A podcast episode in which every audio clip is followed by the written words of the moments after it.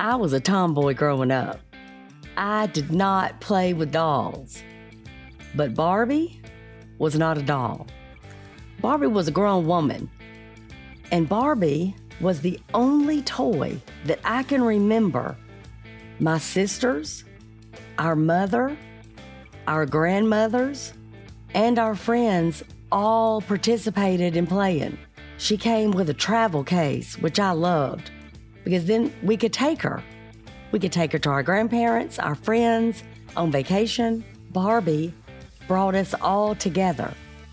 We were able to pick out clothes that we wanted for our individual Barbie doll. And then our mom and our grandmothers would make her clothes. Then we'd get to try them on the doll and then have like a little fashion show. It was just an amazing experience that all of us, all three generations, could participate in. When I had a daughter of my own, we would spend hours playing with Barbie. Some of my clothes, some of her clothes. Her aunts, her cousins, her friends all loved it.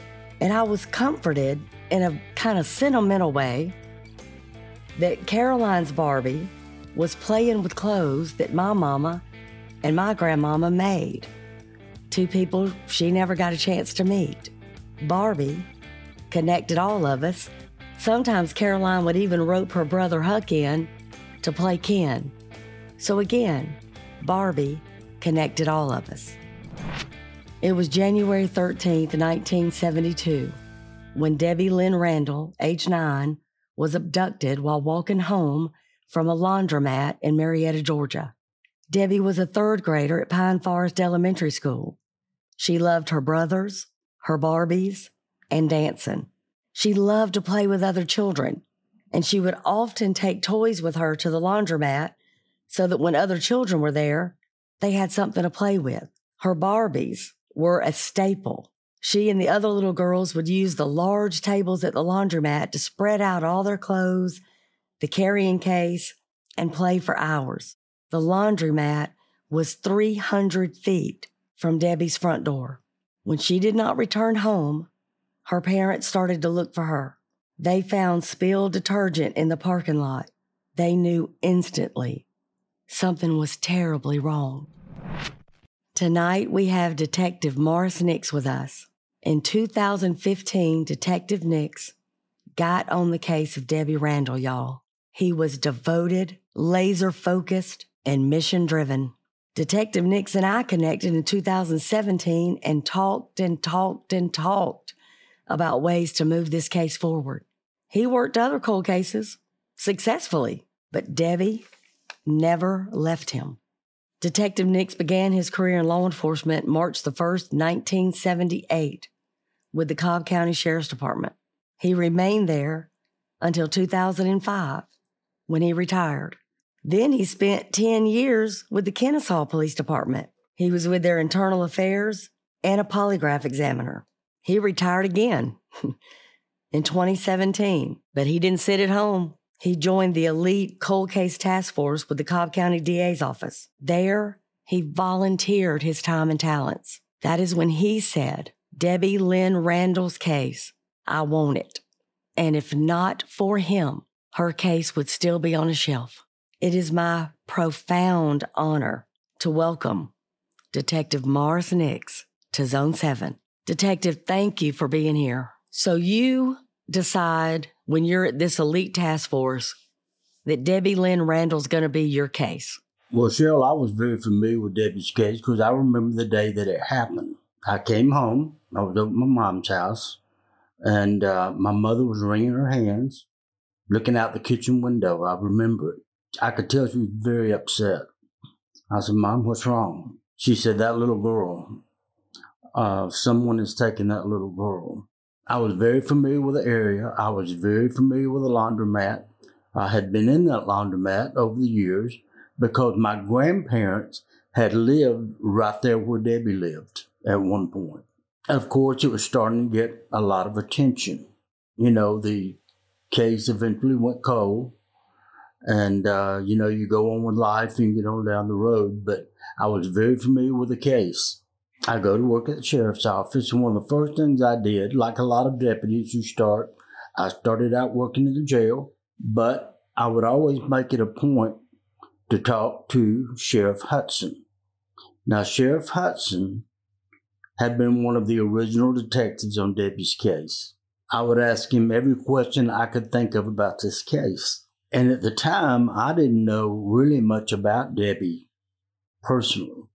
Uh, I was like, where is she buried? Where is her family? So time goes along. Of course, I, you know, went to do other assignments. Became a polygraph examiner in 1995. But when I worked to work at Kennesaw, they had asked me to come up and help them start uh, internal affairs unit. It was a uh, CALEA requirement. One day, Chief Bill Westenberger, who's the chief at Kennesaw, said, Hey, they're starting a cold case unit at the district attorney's office. He says, if you want to go work with them, you know, we'll work that out. So approximately 2015, 2014, I was working at the cold case unit as an assignment from the police department. The first day that I got to the cold case unit, I walked in and the first thing I said, who has the Debbie Lynn Randall case? And I realized at the time, those people on that unit, they weren't from Marietta. They weren't raised in Marietta. Uh, John Dawes, who was one of the administrators in the cold case unit, uh, he had come from Ohio, and several of the other people had come from out of state. I said, Well, there's this case. It's a Marietta case. And I started telling them about Debbie's case.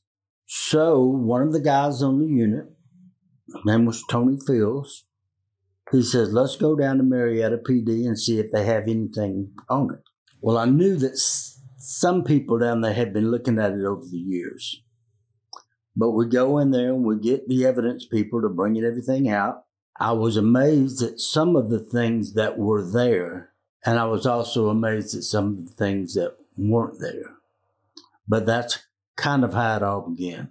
All right, so let's talk about the crime and the crime scene a minute. So Debbie lived with her mom, stepmom, and two brothers, literally across the street from the laundromat.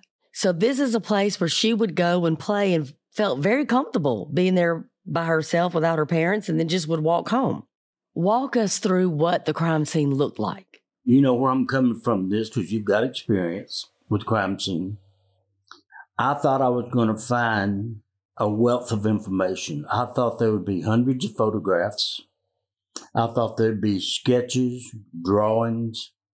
I thought there would be a lot of investigative material. There wasn't. I was amazed as I think we found seven or eight pictures. I don't know if they were ever taken and had disappeared over the years. The first thing that I wanted to see was the list of everyone who lived in those projects today. She was came up missing. There was no list, which just kind of surprised me.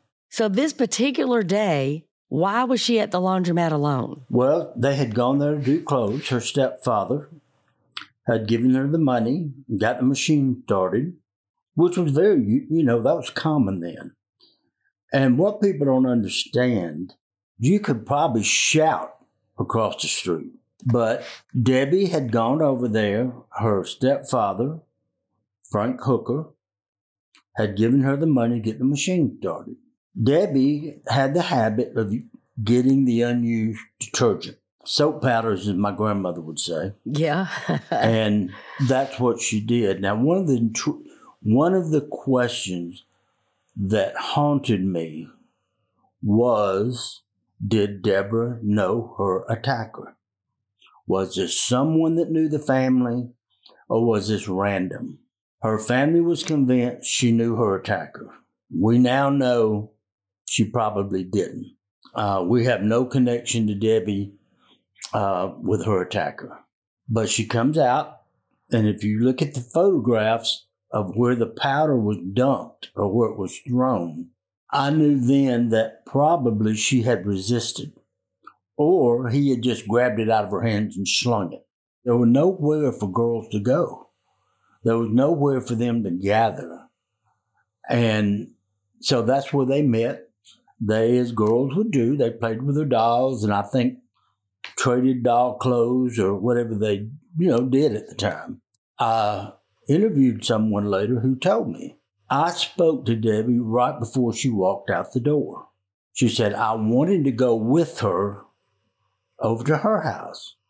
And my older sister said, You're not going anywhere. You're going to stay here and help me fold clothes. Now, one of the big things in this case, and Sheryl, as you know, a cold case is very different than a case that is currently being worked. On a current case, you keep everything close to your vest. You keep everything behind closed doors.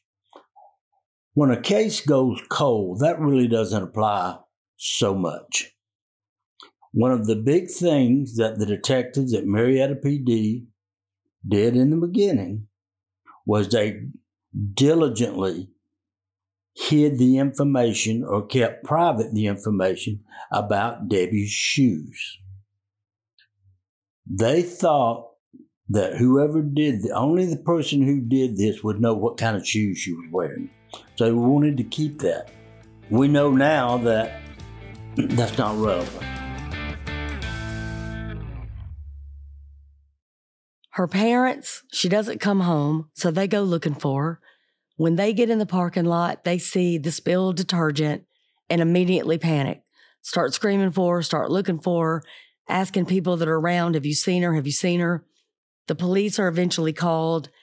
That entire county gets involved. Your mama standing in the kitchen, wringing her hands, upset. That's how that whole county was over this child. This is how Metro Atlanta was about this child. Y'all even had something up there called Operation Debbie, where 4,000 volunteers went out looking for her everywhere. Again, her body sadly was found January 29th about a thousand feet from Windy Hill, Powers Ferry. If you go down Powers Ferry Road to Windy Hill Road, on the as you're headed south, on the left there was a Houston's restaurant, which is no longer there. But if you're standing in that parking lot of Houston, the old Houston's restaurant, that's where her body was. And I located Mike McMahon, who's the one who found her body. Mike was a student at Southern Tech, and they had asked for volunteers to look, and they were assigned that area. Mike had been a platoon leader in Vietnam.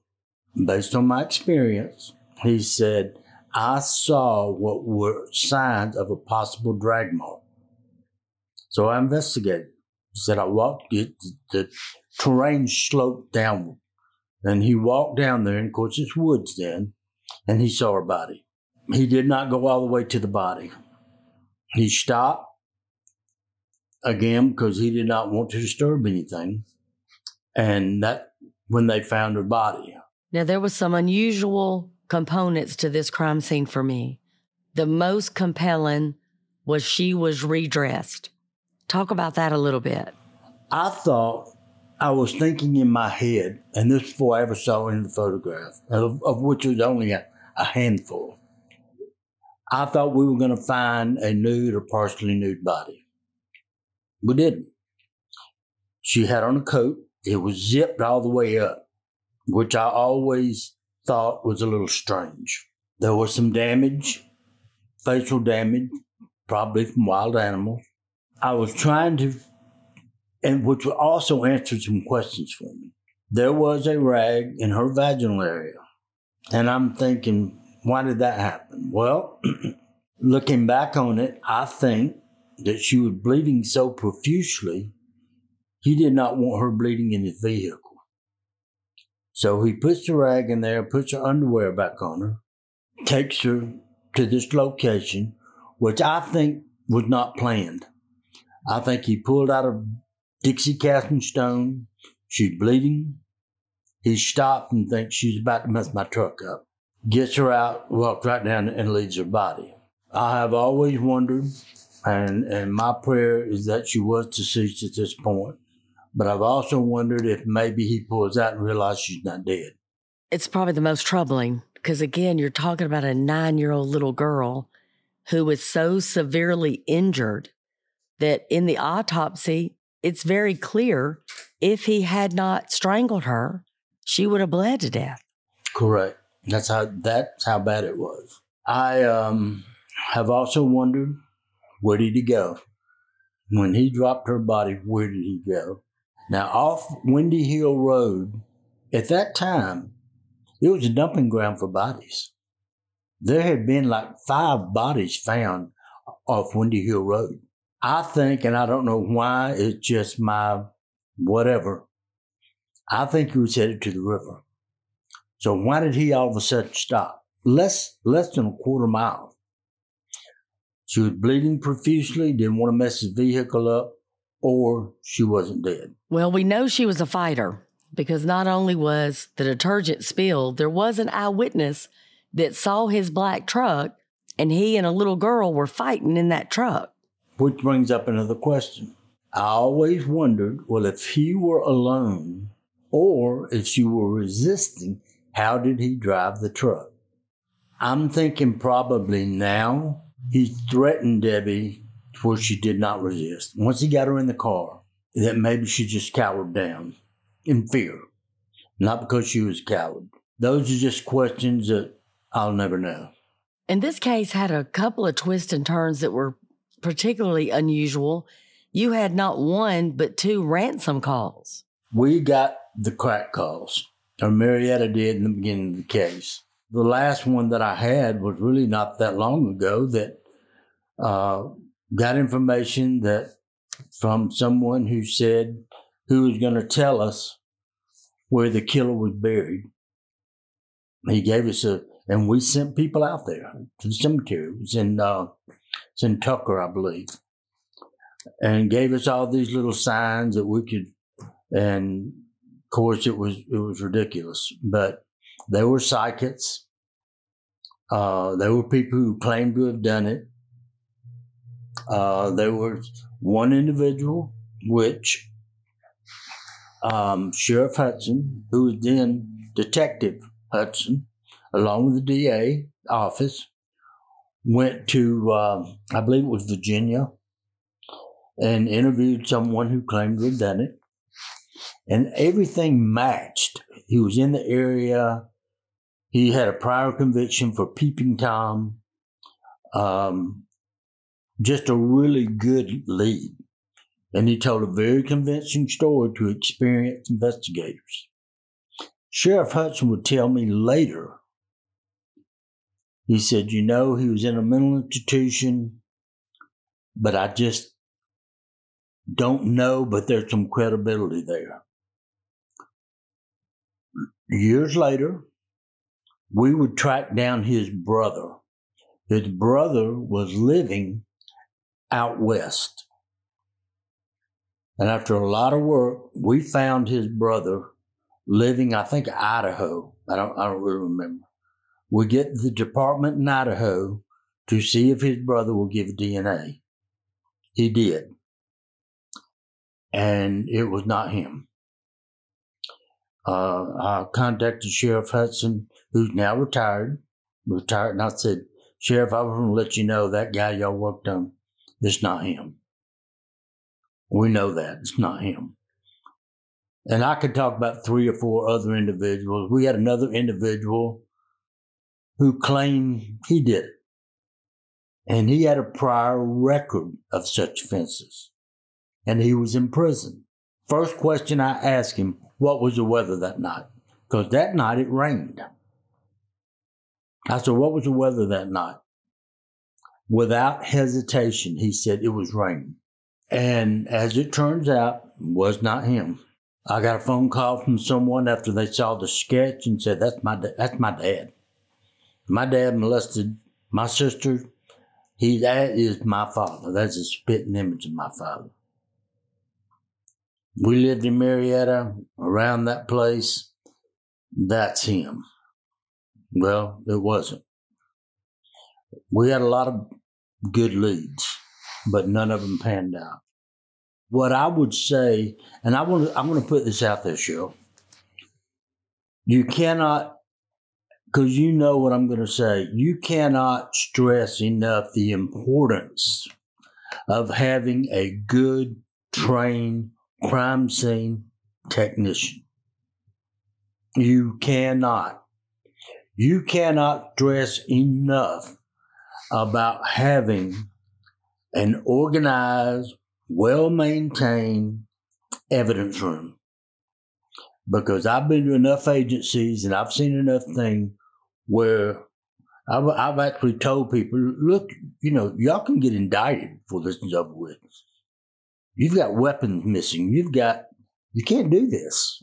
At Kennesaw, we had a girl that came to Kennesaw crime scene and do the evidence room named L'Oreal Heinz. What she did there was remarkable. She went through, I mean, it was just chaos. She went through completely redid everything, computerized it, organized it, and I thought, wow, this is impressive. But going back to Debbie's case, Marietta PD had done a pretty good job of this. We were very lucky. We were just very lucky. But you, you know, sometimes luck is what you make it. The only thing that I really did in this, Sheryl, is I just harassed people till I got them to go along with me, and uh, that's really all that I did. Well, and because uh, sometimes that's that's all it yeah. takes. Sometimes, yeah, and you know, and Nancy Grace, we did three or four podcasts with her. The local media was wonderful. Uh, they did a couple of stories of which I was very grateful. When you have an active case, you keep everything close. On a cold case, you don't. You have to continuously seek the media. You have to continuously keep it in the news. You have to continuously reach out for people that will say the name, talk about it. You know, I called the Marietta Journal and said, please, please do a story on this case. It was hard to listen to Melvin, Debbie's brother, when he would call me and say, Is there anything? Do you know anything? Has anything changed? You know, my mama's crying. And people didn't understand that part of it. When you called me, your name pops up on my phone and I answer. I'm thrilled to hear from you. And I'm like, Hey. And I don't hear anything for a second. And then finally, with your voice cracking, you say, We got him. We got him.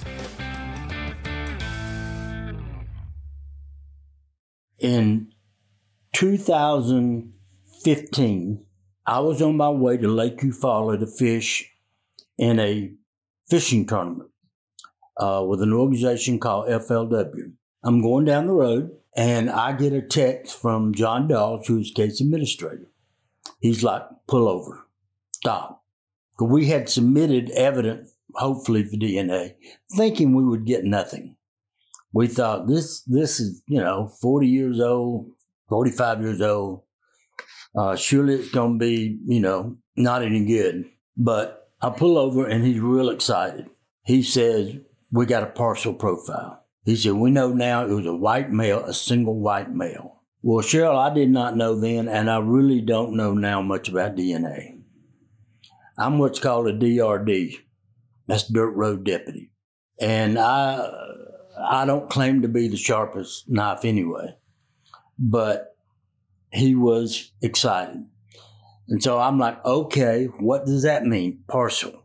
He said, well, let me put it to you this way. He said, we know it's a white male. And he said, it's not so much we know who we can know who it is, but we're going to know who it isn't, which was huge because we had a list of about a hundred names. Anybody Hispanic or Pan Asian or African American, you can rule them out. So that narrows the field down. When this occurred, I told my wife, I said, one day, I don't know if it's going to be 10 years, 20 years, or long after I'm gone. One day this technology will advance to where we're going to know who this is. I believed it. I believed it from my core. And I thought if the good Lord just let me live long enough. And well, guess what? It wasn't 20 years. It was about seven. Well, by this time, I had the cold case unit. We had changed DAs in Cobb County. Then, of course, we had the COVID thing, which they wanted nobody in the courthouse that didn't have to be there. Then we changed DAs again. And so by this time, the cold case unit, the original cold case unit, had not gotten back together yet. And they were all calling me like, we're like, what are we waiting on? When are we going to do this? And so I got to talk about the people on this cold case unit. This case was never, ever about I and me. It was about us and we. So many people over 50 years worked on this. Then I find out that Ron Alter, he is now up at the DA's office, kind of working this. So I talked to Ron Alter, and Ron, I told Ron, I said, Ron, promise me, just promise me you won't let this go back on the shelf. And I said, I got, we are, we're ready to go back to work on this thing. He promised me that he would not. He tells me again, we have resubmitted some more evidence. He said, we've got enough to do one more. It's basically the way he put it to me. Time goes by, and we're still working this thing. Me and a couple of guys are still talking to people, trying to run people down. We're trying to get in touch with anybody that knew Debbie remotely. And we find, of course, most of the people are deceased. You know, how about this guy? Well, he died. How about this guy? Well, he died.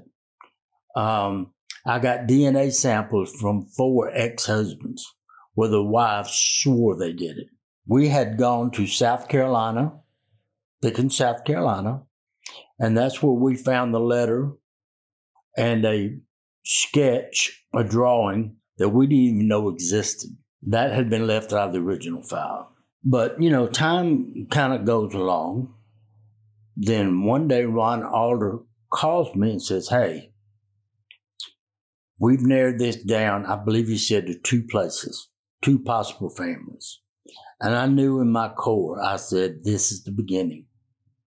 This is the beginning of the end. A little more time rocks along. He called me one day and says, We know who his daughter is. I knew then we got him. A little more time goes along. I'm thinking about two weeks and I'm cannot sleep. I cannot, you know, I'm just stressing. He called me back and says, his name is William Rose. And I'm going to, it's a little bit embarrassing to admit this, but I kind of went down in my basement in my corner and I had my moment. I think it all just came out. It was a culmination of a lot of people doing a lot of work. Without that DNA, this case would not have been solved because, you know, William Rose, as we found out later, had committed suicide approximately two years after he did the crime. And over the years, I couldn't understand. I was trying to think now, who does this kind of crime one time? Why isn't he in CODIS? And I'll let you explain to people what CODIS is, but why isn't he in CODIS? What, what, there's something missing. Well, that's a conversation you and I had. And I want people to understand I love that you're giving credit and I love that you're explaining this was a us and we. I 100% agree. No doubt about it.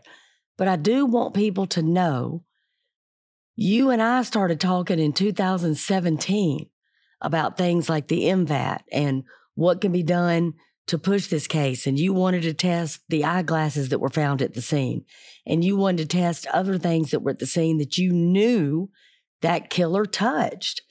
And so you were pushing for things in 2017, 2018 that other people weren't even thinking about.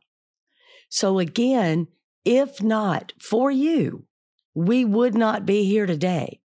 It was just so painful sometimes to talk about this and Debbie's dad, like I said, his family, and his her mother said, you know, I just want to know before I die.